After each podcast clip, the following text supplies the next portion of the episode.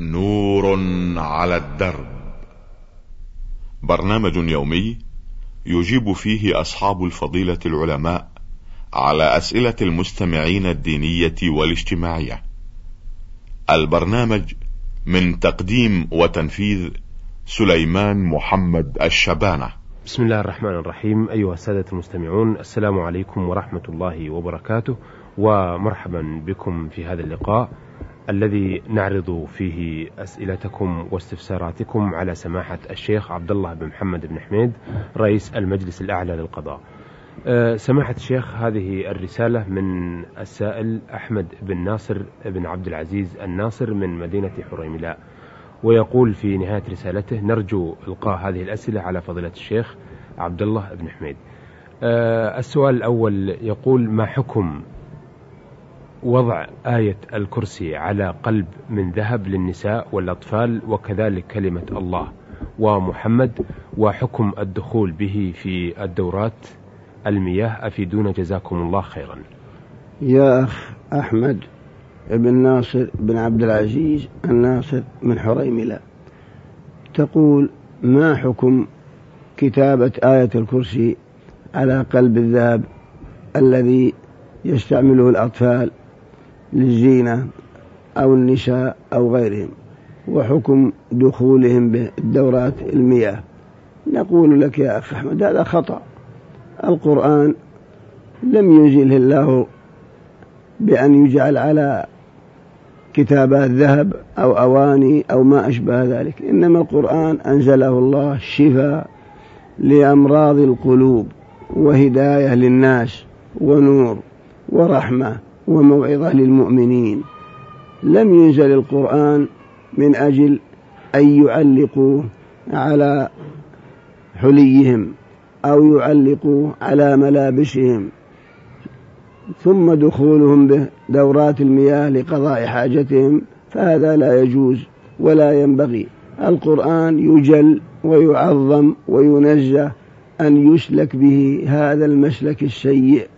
القرآن أنزله الله هدى. قال الله تعالى وننزل من القرآن ما هو شفاء ورحمة للمؤمنين ولا يزيد الظالمين إلا خسارا فتعليق القرآن على هذه الكيفية لا يجوز بل لا بد من محي القرآن وإزالته عن هذه المعلقات من ذهب أو غيره التي فيها امتهان للقرآن.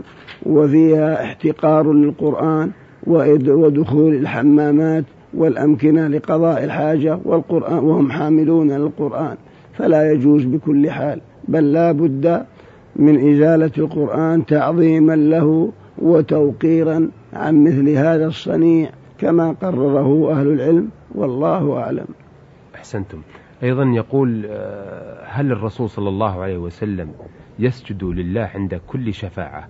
أم يسجد عند الشفاعة العظمى والأولى وهي صرف أهل الموقف؟ تقول هل كان النبي صلى الله عليه وسلم يسجد عند كل شفاعة؟ معلوم أن له شفاعات عدة صلوات الله وسلامه عليه ولكن الشفاعة الكبرى هي أن الناس إذا اجتمعوا يوم القيامة لفصل القضاء بينهم يأتون آدم فيقولون له يا آدم أنت أبو البشر وأنت الذي خلقك الله بيده وأسجد لك ملائكته فاشفع لنا عند ربك حتى يريحنا من كرب هذا الموقف. فيعتذر ويذكر خطيئته. ثم يأتون نوح كما في الحديث وإبراهيم وموسى وعيسى إلا أن عيسى لم يذكر خطيئة. ثم يأتون محمدا صلى الله عليه وسلم فيقول أنا لها أنا لها. فيخر ساجدا بين يدي الله تحت العرش. فيقال قال ثم يفتح علي بمحامد لا أحسنها الآن. ثم يقال ارفع رأسك وقل يسمع وسل تعطى واشفع تشفع هذا الذي جاءت به الأحاديث. أما البقية فإنه صلى الله عليه وسلم يشفع لأهل الجنة في دخول الجنة ويشفع لأناس استحقوا النار ألا يدخلوها. وفي أناس دخلوا النار يشفع لهم بأن يخرجوا منها فتقبل شفاعتهم فيخرجون منها. وليس فيها ذكر سجود إنما يشفع لهم عند الله سبحانه وتعالى فيقبل شفاعته. والذي جاءت به الأحاديث هو السجود عند الشفاعة الكبرى حينما يعتذر الأنبياء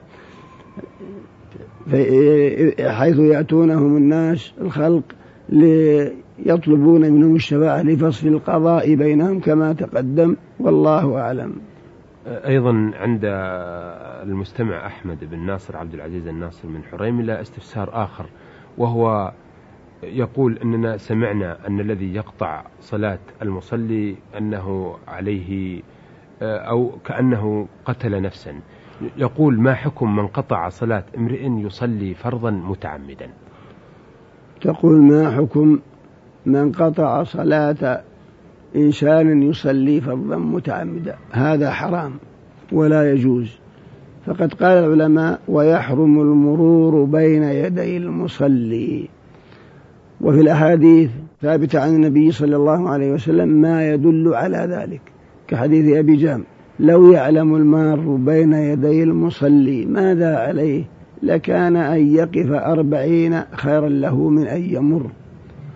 فهذا يدل على أنه يحرم المرور بين يدي المصلي ولا يجوز له وهذا آثم الذي يمر. بقي هل يقطع الصلاة بمروره أم لا؟ فالصلاة لا تنقطع بل صلاته صحيحة وإن مر بين يديه إلا أن المرور يحرم. وإنما اختلف العلماء في قطع الصلاة إذا مر بين يدي المصلي المرأة والحمار والكلب الأسود. هذا هو الذي يقطع في مذهب الإمام أحمد. لحديث أبي ذر يقطع صلاة المرء المسلم إذا لم يكن بين يديه مثل مؤخرة الرحل المرأة والحمار والكلب الأسود. مع أن جمهور العلماء قالوا يقطع فأولوا بمعنى أنه يقطع الثواب. وأما غير هذه الثلاثة فإن الصلاة صحيحة والمار لا يقطع الصلاة إلا أنه يحرم أن يمر بين يديه والمصلي عليه أن يدافعه ويمنعه من المرور كما دلت عليه الأحاديث والله أعلم. ولكن يا سمعت شيخ هذا ينطبق في كل مسجد أو هناك مسجد تستثنى من هذا؟ لا في كل مسجد ما عدا المسجد الحرام. نعم. فالمسجد الحرام المرور بين يدي المصلي لا بأس به لعموم المشقة وعدم إمكان التحرز منه واستدلوا بأن النبي صلى الله عليه وسلم كان يصلي والطائفون بين يديه وكذلك ابن عمر وابن الزبير أشار إلى هذا الموفق في المغني وغيره والله أعلم. هذه رسالة وردت إلى البرنامج من الجمهورية العربية السورية محافظة درعا. ومرسلها آه، صديق أو أو يقول أنا صديق أنا صديق لهذا البرنامج. آه، يقول لقد قال الرسول صلى الله عليه وسلم أبغض الحلال إلى الله الطلاق. فما هي الأشياء المحللة والمبغضة في الإسلام؟ والقصد هو بأن الطلاق حلال ومبغوض فما هي الأشياء الأخرى؟ مثل الطلاق حلال ومبغوض. تقول يا أخ من سوريا من محافظة دعاء أن النبي صلى الله عليه وسلم قال أبغض الحلال إلى الله الطلاق. معلوم أن الطلاق لا ينبغي وأن الرجل إذا تزوج المرأة والتأمت حالهم لا ينبغي له أن يطلق. ثم الطلاق يتأتى عليه تارة يجب أن يطلق. وتارة يحرم وتارة يكره وتارة يستحب وتارة يباح. فتتأتى عليه الأحكام الخمسة. ف فما دام أن الحال ملتئمة بينهم فلا ينبغي أن يطلق.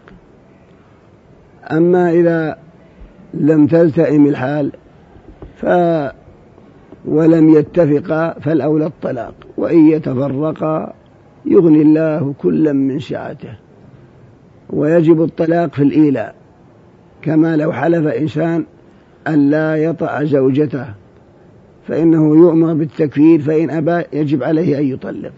قال الله تعالى للذين يؤلون من نسائهم تربص أربعة أشهر فإن فاءوا فإن الله غفور رحيم وإن عزموا الطلاق فإن الله سميع عليم.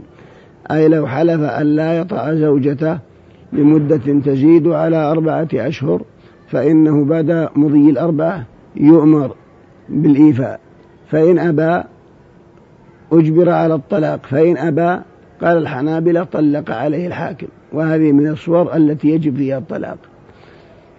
وكذلك يستحب الطلاق عند الضرر عندما تتضرر المرأة به أو هو. فالافتراق هو, هو أولى. وإنما معنى حديث أبغض الحلال إلى الله الطلاق إذا كانت الحالة ملتئمة وهي قابلة له وقابل لها فلا ينبغي الطلاق. هذا هو معنى هذا الحديث. أما الأشياء الأخرى فكل ما نهى الله عنه فهو مبغوض إلى الله وكل ما أمر الله به ورسوله فهو محبوب إلى الله. لكن هل هنا شيء مباح وهو مبغوض إلى الله؟ هذا لم يأتي شيء إلا في الطلاق فيما أعلم. هو الذي جاء أبغض الحلال إلى الله الطلاق على على الكيفية التي بيناها والله أعلم. أحسنتم. أيضا عند المستمع من الجمهورية العربية السورية من محافظة درعا استفسار آخر حول الحجاب. يقول هل المعنى الحقيقي لكلمة الحجاب في الإسلام هو ألا يظهر من المرأة سوى وجهها ويديها أم أن هناك معنى أسمى وأعمق لكلمة الحجاب في الإسلام؟ الحجاب في الإسلام بينه القرآن وهو أن المرأة المسلمة ينبغي أن تكون عفيفة وأن تكون ذات مروءة وأن تكون بعيدة عن مواطن الشبه بعيدة عن اختلاط الرجال بالأجانب اختلاطها بالرجال الأجانب. هذا هو معنى الحجاب. بالإضافة إلى ستر وجهها ويديها عن الرجال الأجانب لأن محاسنها وجمالها هو في وجهها. والله سبحانه وتعالى يقول وليضربن بخمرهن على جيوبهن ومعناه هو هو أن الخمر جمع خمار وهو ما تجعله المرأة على رأسها ثم تنزله حتى يصل إلى جيبها والجيب هو الفتحة التي تكون على الصدر. هذا معناه وليضربن بخمرهن على جيوبهن. كالآية الأخرى يا أيها النبي قل لأزواجك وبناتك ونساء المؤمنين يدنين عليهن من جلابيبهن. الجلابيب جمع جلباب. والجلباب هو ما تجعله المرأة على رأسها مرخية له على وجهها. هكذا الذي هكذا ينبغي. وهذا هو الحجاب والغرض من هذا كله هو إبعاد المرأة المسلمة عن مواطن الفتنة. ألا تفتن تفتتن بالرجال وألا يفتتنوا بها. فإن النساء شقائق الرجال. والله سبحانه وتعالى أخبر عن نساء النبي وهن أطهر قلوبا وأعمق علما وأعظم ديانة من نساء وقتنا. والصحابة أجل وأفضل وأطهر قلوبا وأعمق علوما من رجال زماننا. قال الله تعالى وإذا سألتموهن متاعا فاسألوهن من وراء حجاب ذلكم أطهر لقلوبكم وقلوبهن. والحجاب وسيلة والغاية من تلك الوسيلة هو محافظة المرأة على نفسها والبقاء على مروءتها وعفافها وإبعادها عن مواطن الشبه وأن لا تفتتن بغيرها وأن لا يفتتن غيرها بها فإن محاسنها وفضائل وجمالها كله في وجهها والله أعلم. أيضا هناك استفسار يتعلق بالمرأة وهو هل يحق للمرأة في الإسلام أن تكون إماما في مسجد؟ وما هي الشروط لتصبح المرأة إماما مع جزيل الشكر؟ تقول هل تصلح المرأة إمامة في المسجد؟ نقول لك لا. لا يجوز أن المرأة تؤم الرجال. فالنبي صلى الله عليه وسلم يقول أخروهن من حيث أخرهن الله. ثم الإمامة في المسجد ولاية. والولاية لا تصلح إلا للرجال. ما أفلح قوم ولوا أمرهم امرأة كما قال النبي صلى الله عليه وسلم. إلا أن هناك مسألة مستثنات عند الحنابلة وقول ضعيف وهو أن المرأة تؤم الرجال في التراويح. إذا كانت قارئة مجيدة وغيرها من الرجال أمي تكون خلفهم وهم أمامها لكن هذا لا دليل عليه. الحاصل أن المرأة لا يجوز أن تؤم الرجال. نعم تؤم النساء مثلها لا بأس لو أمت النساء فهذا لا مانع. كما في خبر أم ورقة أو بعض محارمها. أما الرجال فالأجانب أو ولاية عامة كإمامتها في المسجد فلا لا يجوز. طيب هل هناك شروط لإمامة المرأة للنساء مثلها؟ إذا كانت أحسنهم وأقرأهم لكتاب الله أقرأهن لكتاب الله فلا مانع كالرجل. نعم. فإن النبي صلى الله عليه وسلم أمر أم ورقة أن تؤم أهل دارها. نعم. أحسنتم. أيها السادة إلى هنا ونأتي على نهاية هذا اللقاء. نشكر سماحة الشيخ عبد الله بن محمد بن حميد رئيس المجلس الأعلى للقضاء الذي تفضل على الإجابة على أسئلة واستفسارات المستمعين.